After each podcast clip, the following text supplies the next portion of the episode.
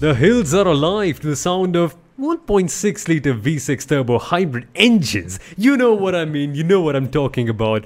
Welcome, ladies and gentlemen, to Styria, which actually is in Austria. And this means it's the time for our Styrian Grand Prix preview on the Inside Line F1 podcast and Pits to Podium. And so, on today's episode, we discuss what makes the Red Bull Ring such a good track for racing. Then, we discuss is this the closest Red Bull versus Mercedes battle of the entire season coming up this weekend?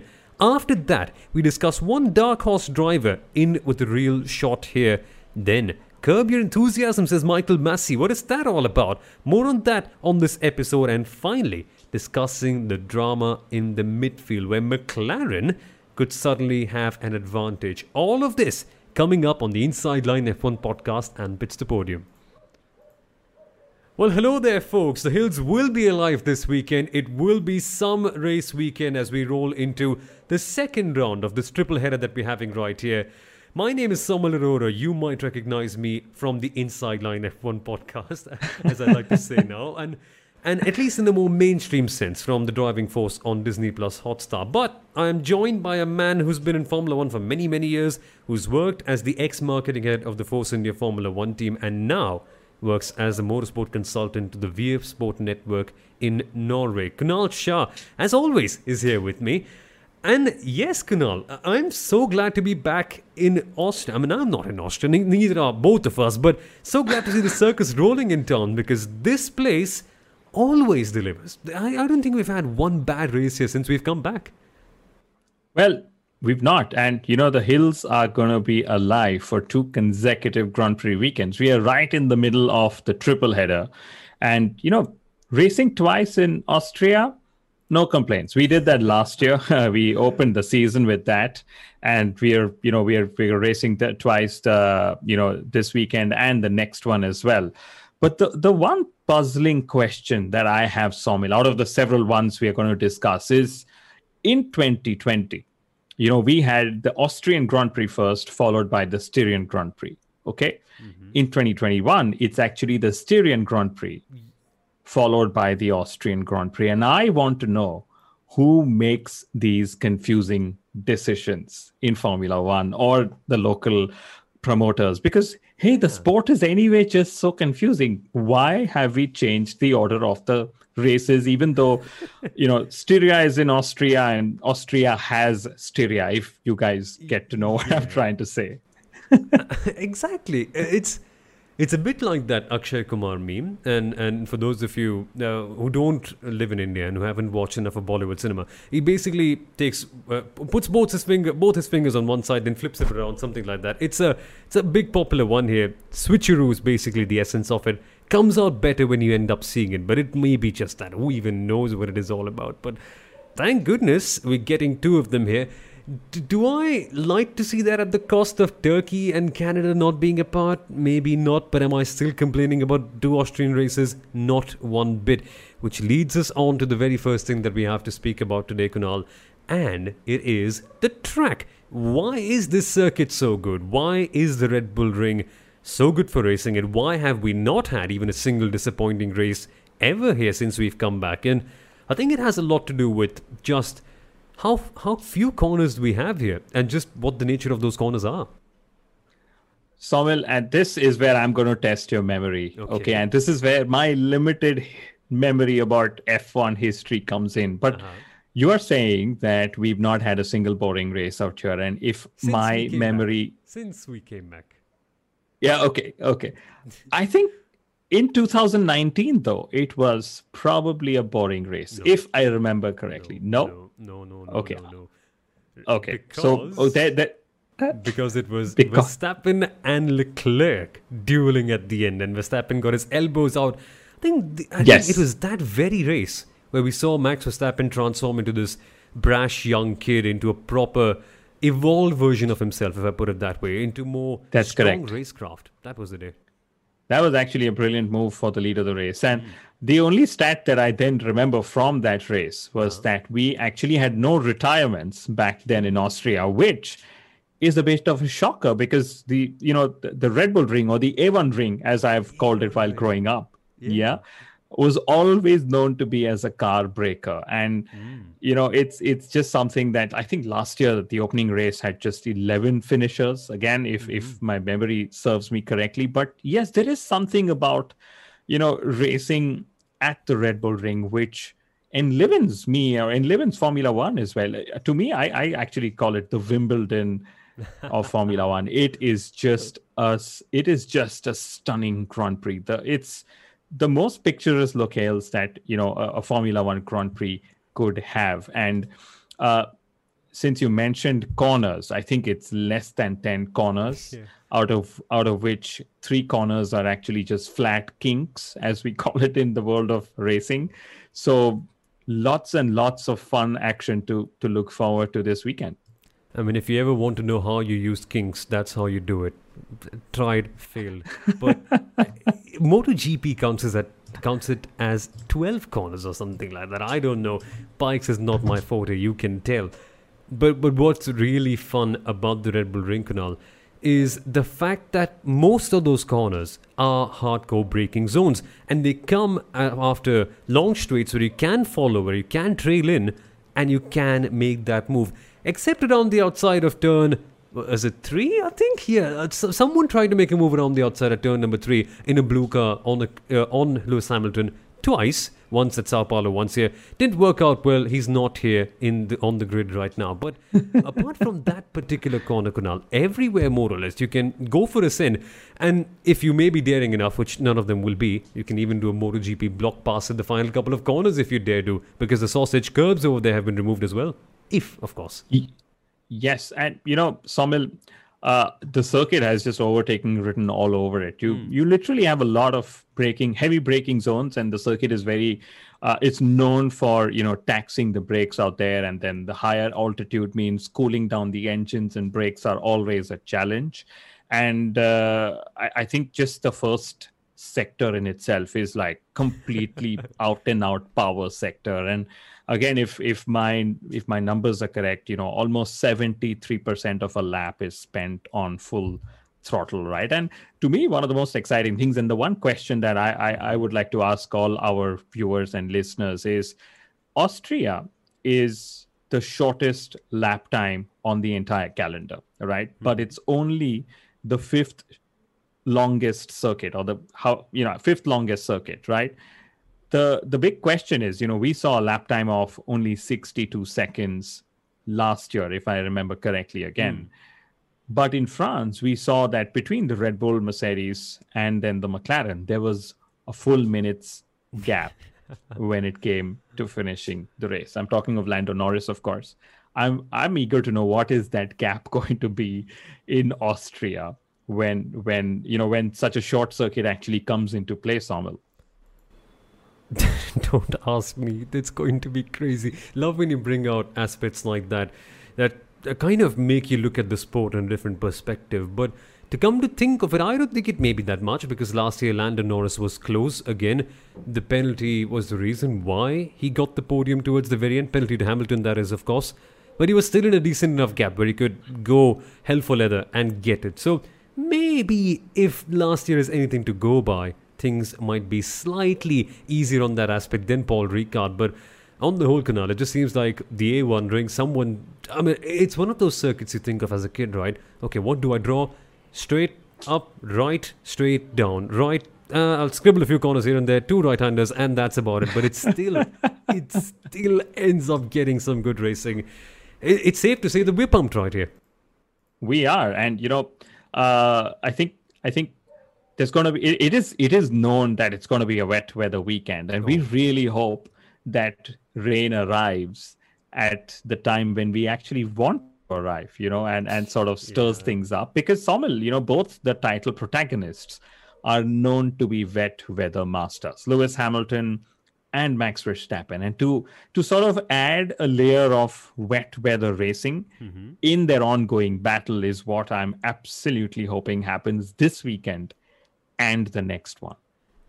Let's get to that and to speaking about how the teams and drivers, that is Red Bull and Mercedes, end up fighting. But you know what will happen if it's a wet race weekend? We may get a manscaped lawnmower moment of the weekend. As you can see on the screen if you're watching the video version of it, we are offering, not we, Manscaped are offering, but but it's kind of like it's we together because we're all doing this together, right?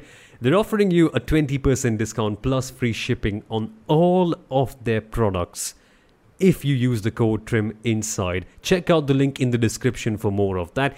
That is where you can get all their products from. And while we're at it, let me tell you what kind of good work all of our writers are doing as well.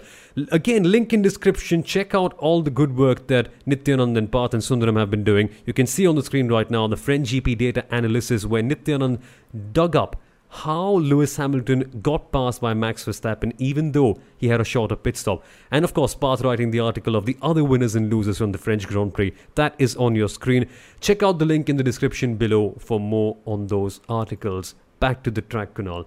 And this wet weather thing, oh, it gets me excited because the forecast shows that there might be a storm on the way not just in the skies, but on the track as well, because these two guys, Hamilton and Verstappen, are just going hell for leather right now.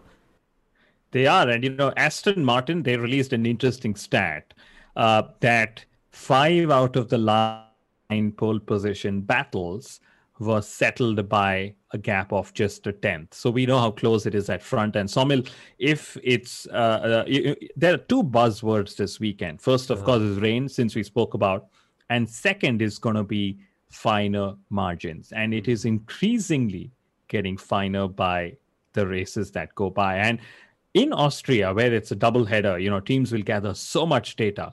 Everyone's expecting the the the teams and the competition to just get that much closer. So finer margins in literally every category that all the teams are racing on in in Formula One this weekend, Samuel. I'm intrigued, right? How how fine can it get? How interesting can it eventually be? And when you come to think of it, historically Mercedes have been superb here. Again, uh, I think 2017 was theirs, 2018 was theirs, 2020 both of the races were theirs. They have been so good here. But Verstappen won here in 2019. Verstappen beat Mercedes clean with Red Bull at France as well. He seems to be the driver in the best nick of any series anywhere in the world at this stage. I might not be exaggerating right now when I say that. So, Kunal, the question this just might be the closest fight between them of the season so far, but who would you put your money on? Because I certainly will be doing the fence sitting option right here. I can't pick, to be honest. Well, I think it's going to help everyone who's participating in our Grand Prix prediction uh, competition. I would say, but it's it's it's tough to look uh, away from Max Verstappen. Okay, uh, although if he gets pole, another stat out there, it's going to be only the first time in his career he scores back-to-back pole positions. Right. So Max has been around a long time. He's waited a long time for the Red Bull Honda to package uh, the, for the Red Bull Honda package to become what it's actually become. So I expect them to carry forward that momentum. The slipstream, the toe is going to come into major effect in qualifying. So I, I think I will bet on Max Verstappen. And one of the reasons I do I do that, and I think uh, I, I got it wrong in France when I when I was backing you know Lewis Hamilton. Uh, but one of the reasons I do that is you know uh, just going by what Christian Horner said, you know, France was an out and out Mercedes circuit. It was one of those traditional circuits after the two street races we've had.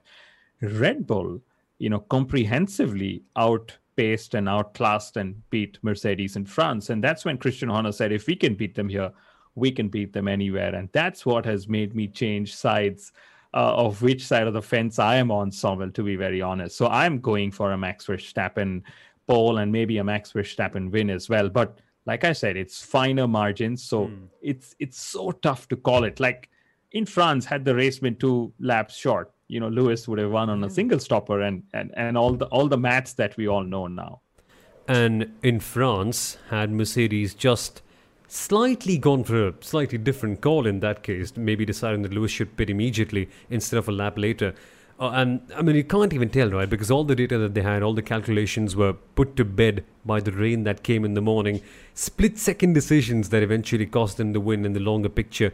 I love how they're pushing each other to the limit. But experts say, now, again, you might doubt their credibility, you might doubt their legitimacy of their data, but that's what at least the global feed broadcast that comes at my TV channel ends up saying that it seems like Mercedes are better on the longer stints, Kunal. Again, not my words, it's theirs. That's what they say. And, and Kunal mentioned a very good point to me early on before the start of this video that that their viewpoints can change based on the data that comes in. So no no reason to be concrete on that. That okay, Mercedes are better on the longest stints because again that can change.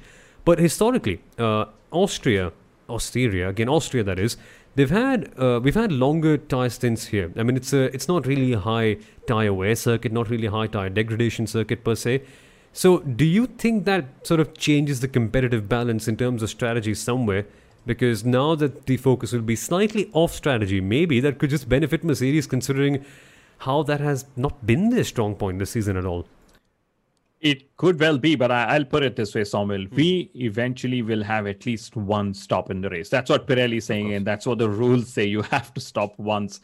You have to use at least two compounds in the race as we know it. So it's just that one stop that could still turn around Mercedes's fortunes as we've seen before. And you know, in Monaco, in Baku, and in France, Mercedes had you know a race strategy which saw them lose positions in the pit stop. So mm-hmm. it's still the one stop that they need to master, Saumil. And I'll I'll put it this way that uh, it's it's all going to be down to how teams are optimizing their tires utilization. And you know, one of the big challenges Mercedes has faced is tire warm up you know, in Monaco, it was hmm. Bottas who could get the tires in the window. In Baku, it was Lewis.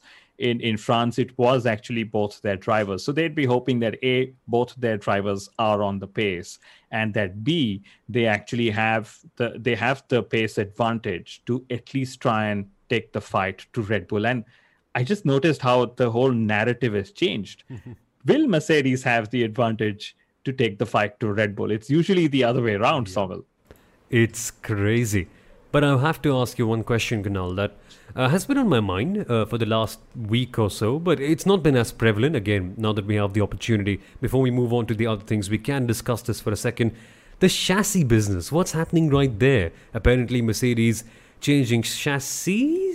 Is that how you say it in, in a brutal way? I, I don't know. Uh, having swapped around the chassis of the car, uh, um, you have seen Bottas kind of get better, at least on the overall pace. I mean, one might wonder where he might have finished had it not been for the strategy issue that happened Paul Ricard. But do you think that has anything to do with Mercedes and their drivers' pace as such at this moment?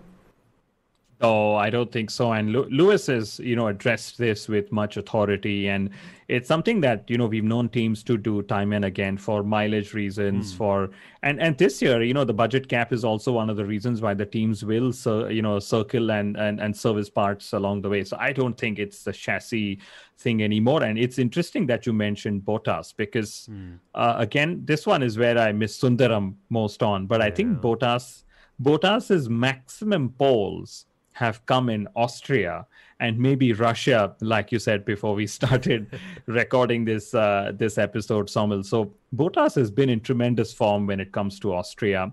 Uh, I think in the last five races, he's had three poles and two wins and and something. And you know, I'm excited to see if he can actually do something of this, and if he can somewhat interfere in in the in the Verstappen versus uh, Hamilton title battle out there. That was exactly what we're going to come up to right now. If if Valtteri Bottas can be the dark horse with a real shot, because something or the other happens, and Bottas eventually ends up being quite good at Austria. Uh, I wonder what it is. I wonder what it is with Bottas at Russia and Austria, but the records don't lie. The numbers don't lie, Kunal. It is evident for everyone to see. He's got something in the bag at Austria. Uh, and seemingly when he's under pressure, when he's under fire from team based decisions, maybe at the end of the season where they decide should we renew or not, and they just renew him by the skin of their teeth, or maybe in a situation like this one where he has called out the team for giving him the wrong strategy. In hindsight, that is. Something or the other happens in Bottas. There is that fire lighting up. Now, just to clear things up, Toto Wolff and Bottas have both come up and said that there is no acrimony within the team. Everything is okay. The relationship is still very much the same. But the same was never very good, Kunal. So, do you think we might see him have a chance. And maybe this could put Sergio Perez under pressure because we've constantly seen him do those sort of weird longer stints. But we can't help but point out the fact that Perez, in qualifying at least, is just not there, which means he has to go the long way around. He has to do the dirty work. and he eventually ends up being in second or third at the max. And the one big victory, of course, luck being on his side. Yeah, I think one powerful boost Bottas will have this weekend is, you know, uh, what Lewis said in the press conference earlier today. He says, I'm discussing my contract renewal with Mercedes as we go, and I would love to have Valtteri Bottas as my teammate. So that is something that he would look to go. But you mentioned Perez, and you know it was good to see Perez come to Max's help in in, uh, in France, and again, uh, you know, it's it's going to be interesting to see how close Perez can be on the Saturday because on the Sunday he's definitely been scoring all the points and and you know being there in the mix, and now it just you know, it just waits. We just wait to see how much closer can he get to Max Verstappen in in qualifying. And you know, before we sort of move on to mm-hmm. from there, there are eight other teams to sort of talk about and lots of other battles to to talk about. The one thing that I've I've loved in in the last three to five races is you know that Red Bull and Mercedes have been fighting on every aspect of a Grand Prix weekend. You know, whether it's qualifying, whether it's pole position, whether it's race strategy, whether it's a race win. So it, it, in fact, even the fastest lap of the race, you know. Mm. So we have two teams that are extremely well, uh, extremely competitive. They're very, very well matched, I would say, in terms of performance. And the finer margins is what is going to separate them through the season. And the one the, the team that makes the least amount of mistakes as we've been calling it right mm. but hmm. the one thing that stands out for me is the nature of red bull's win in france last weekend right mm. it's that hmm. kind of strategy mixed with on track risk on track battles that we want to see all about in formula one and to me if formula one delivers that this weekend as well it's going to be a blockbuster race irrespective of who actually wins Somil. spot on spot on literally right We've all not got any hate for Lewis Hamilton. Some of you might. Again, that's your problem. I don't get why. But it's mostly because someone, be it a Schumacher back in the day, or be it a Hamilton today, or be it in the world of cricket, Mumbai Indians, uh, you can tell I'm a fan.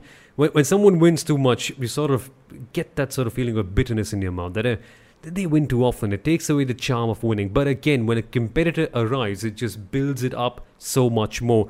Verstappen is the man. But I think it's enough of talking about the top two. It's been 22 minutes since we've been speaking about Mercedes and Red Bull Racing. That's how compelling this battle is. But now for the midfield. Now for all the action that's happening right there. Advantage McLaren in the tennis terms is what the umpire might say.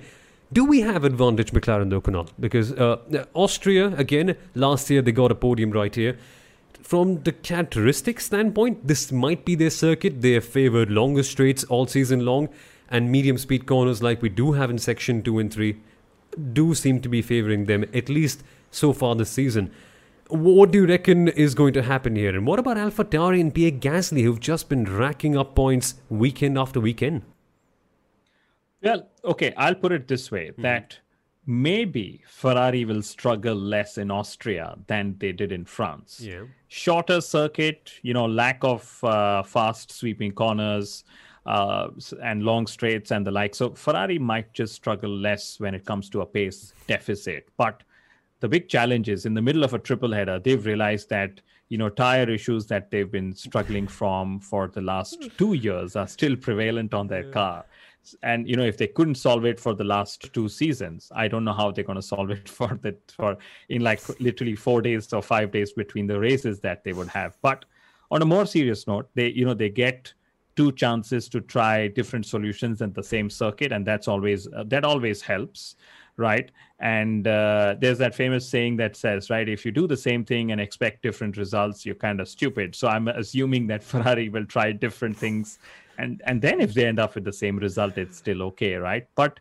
the interesting thing for me in the whole mm-hmm. mclaren versus ferrari battle mm-hmm. Somil, is that ferrari are always ahead in qualifying Okay, there's that that's hmm. always been something that Ferrari have pulled out, but McLaren have better baseline performance in the races, whereas Ferrari have had these spikes in yep. in their performances out there. So it's going to be interesting to see how that turns out. And you know, I, I think it's it's very nostalgic to see Ferrari and McLaren battle, and yeah. uh, and you know, adding a Pierre Gasly and Alpha Tauri to the mix is always always good. I think Norris is the only driver who scored races in all, uh, who scored in all the races this season, and mm-hmm. Pierre Gasly has been scoring points uh, in the last six races, you know, after his incident uh, in Bahrain. So very, very, uh, very competitive midfield out there, I would say. And sometimes I wonder, is Alpha Tauri quick enough, or do we think that they are quick enough? Because they're always there, but they're not always there in the fight, you know. So happy to see what Pierre Gasly is going to be able to make of it. I think we sort of mean that we can't quite tell on the whole front because there's only one of those two cars right there, sadly. I mean, again, when you see two drivers right there in the same car, you kind of. It's like a second opinion, right? You go to a doctor, you ask a second one, that's when you're sure of it.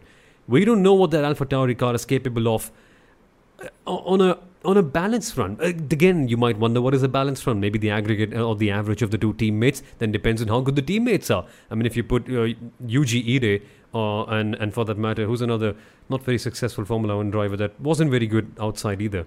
Uh, I mean, you get the idea. If you put two of them in, if you put them in a Ferrari, it might just give you by the method that I'm suggesting, the car might be bad. Again, it's it's all complicated stuff. What I mean to say is, we need Yuki Tsunoda to do something better. We need him to be a lot more representative in that aspect to know whether that Alpha Tauri is in fact a genuine contender for Ferrari or McLaren. Or are they just you know, being a floater in a cricket match, coming across sometimes, hitting a big hit and then getting out on the sixth ball. We might have to wait and watch on that aspect. But one very interesting article that I read over the week spoke about Ferrari's problems and why they're able to trump McLaren in qualifying. So Paul Ricard was a good example. I- am not going to consider Monaco and Baku because those were two outliers that completely fit into Ferrari's uh, game plan. But at Paul Ricard, Ferrari eventually tried a race pace setup uh, in free practice, apparently, that was a bit too slow on qualifying trim. So they said, okay, this is a bit too much. Let me cut it down by a fair bit, or let us cut it down by a fair bit, would be a better term.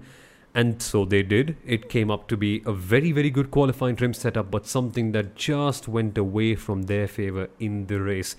The result was evident. I think Sundaram mentioned in his stats review article that the worst Ferrari finish since was it 89, 87, something like that, Kunal? No? 78 French Grand Prix, wasn't it? Or something. something. Some, some really long time. Yeah. Since since Ferrari were well being Ferrari, I would say. ah, exactly. So you never know which way things are going to go. But yeah, as Kunal, you rightly mentioned, maybe struggling a bit less than as they did in Paul Ricard. But on the front, Ferrari are on an average dropping two positions in every race. McLaren on an average are gaining two positions every race. I'm intrigued. But what about Aston Martin? Finally, well, before we move on to the final point, what about Aston Martin? You, you know the I was just going to say in all of this, Aston Martin has been you know on the upward trajectory after a tough start to yeah. the to the season. Uh, Sebastian Vettel, you know he loves Austria. He's always been in the points every time he's finished out here, and he will be wanting to make the most of a the momentum and b the reverse strategy that they've been hmm. making work for the last couple of races i would say right so aston martin being in the mix would be great. Fernando alonso alpine esteban ocon they they've traditionally not had a great uh, they, they historically haven't been as strong out here as well. Uh, but again you know this is what makes the midfield most exciting. And Somil in the midfield i will mm-hmm. say this. The battle that i am cheering for the most is Haas versus Williams, Way. right?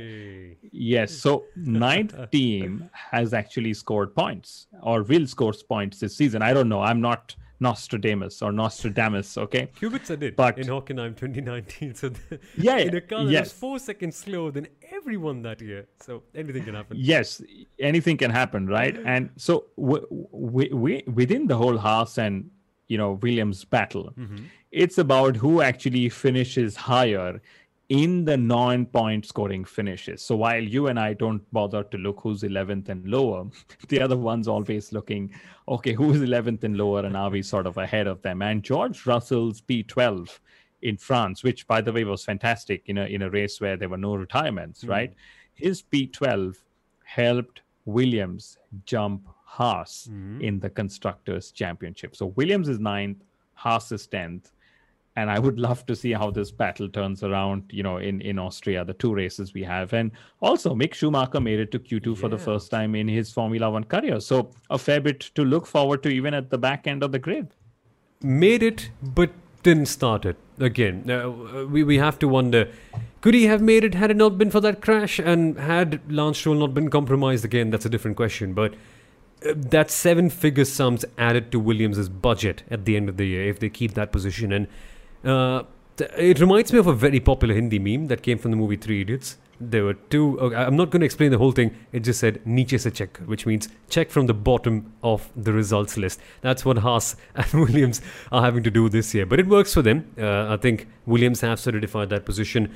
Finally, Kunal, before we wrap up, before we end up, there is one final point that we have to discuss.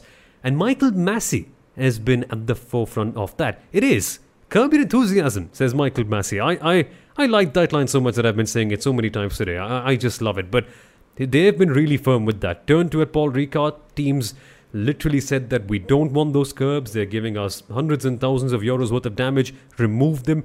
Michael Masi was as firm as he could be. He said, no, the curbs did not go away at turn two at Paul Ricard. Yes, Austria has had the turn 8 and turn 9 curbs, sausage curbs removed, but that was last year before Michael Masi, you know, properly took control of Formula 1. Now, he's not taking off any of those sausage curbs at the track as well. And you know what happened last year?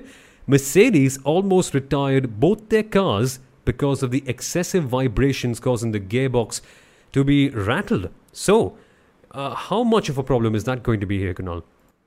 It's always going to be a problem. You know, the, the circuit characteristics are such hmm. uh, that if you don't obey track limits, and by Ma- Michael Masi's track limits is literally the white line being the boundary, oh, yes. you could end up with some serious uh, car damage. You could end up, you know, crashing. And thankfully, at least in the last two, uh, you know, right-handers, uh, he's removed the curbs between those corners, right? Hmm. So uh, that's that's in in some way a respite because we've seen several drivers overcook it and then go off because they are just spectators in their cars, right? Yeah. So I think curb your enthusiasm is perfect, and I know why you've used it as as the subject line in your newsletter as well. That's going to go out to over thousand people, uh, you know, uh, tomorrow morning, Somil. But I think that curbs should just be as it is, and mm. you know uh, yes, not in places where they could cause car damage, but hey guys, why do you take your cars in those places where you could cause damage? You know, that's one way of of looking at it. So mm-hmm. excited to see excited to see how how how we go through these two mm. weekends, Somil. And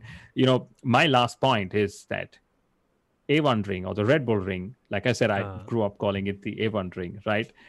Hermann Tilke designed circuit. I wonder I wonder if the A1 telecom guys who actually got the circuit redesigned paid Hermann a little more to design this classier circuit than the sheikhs in Abu Dhabi. I I think it just depends on the client because the A1 ring guys were not looking for the most outstanding testing facility and a tourist circuit man, people come to Austria either way. I would go to Austria if there was no circuit there as well because the hills are so beautiful and the air is clean and the and there's electric cars and everything. But uh, you need more flashy stuff over there, and flashy stuff sometimes results in bad racing. Good on Abu Dhabi trying to make those changes. Come on, your turn, Jeddah. Put up a good race. But that's it for today. That is it for our Styrian GP preview. I was almost about to say Austrian, and I hope it's going to be a good one catch us on Sunday evening or Monday morning. I mean, it's going to be very late Sunday evening, right? So, Monday morning, check out the review episode for the Styrian Grand Prix on the Inside Line F1 podcast and Pits to Podium. See you there, folks. I hope you had a good time watching and listening to this. Thank you, Somil, and see you guys in the middle of the third, second, and third race of the triple header. Bye bye.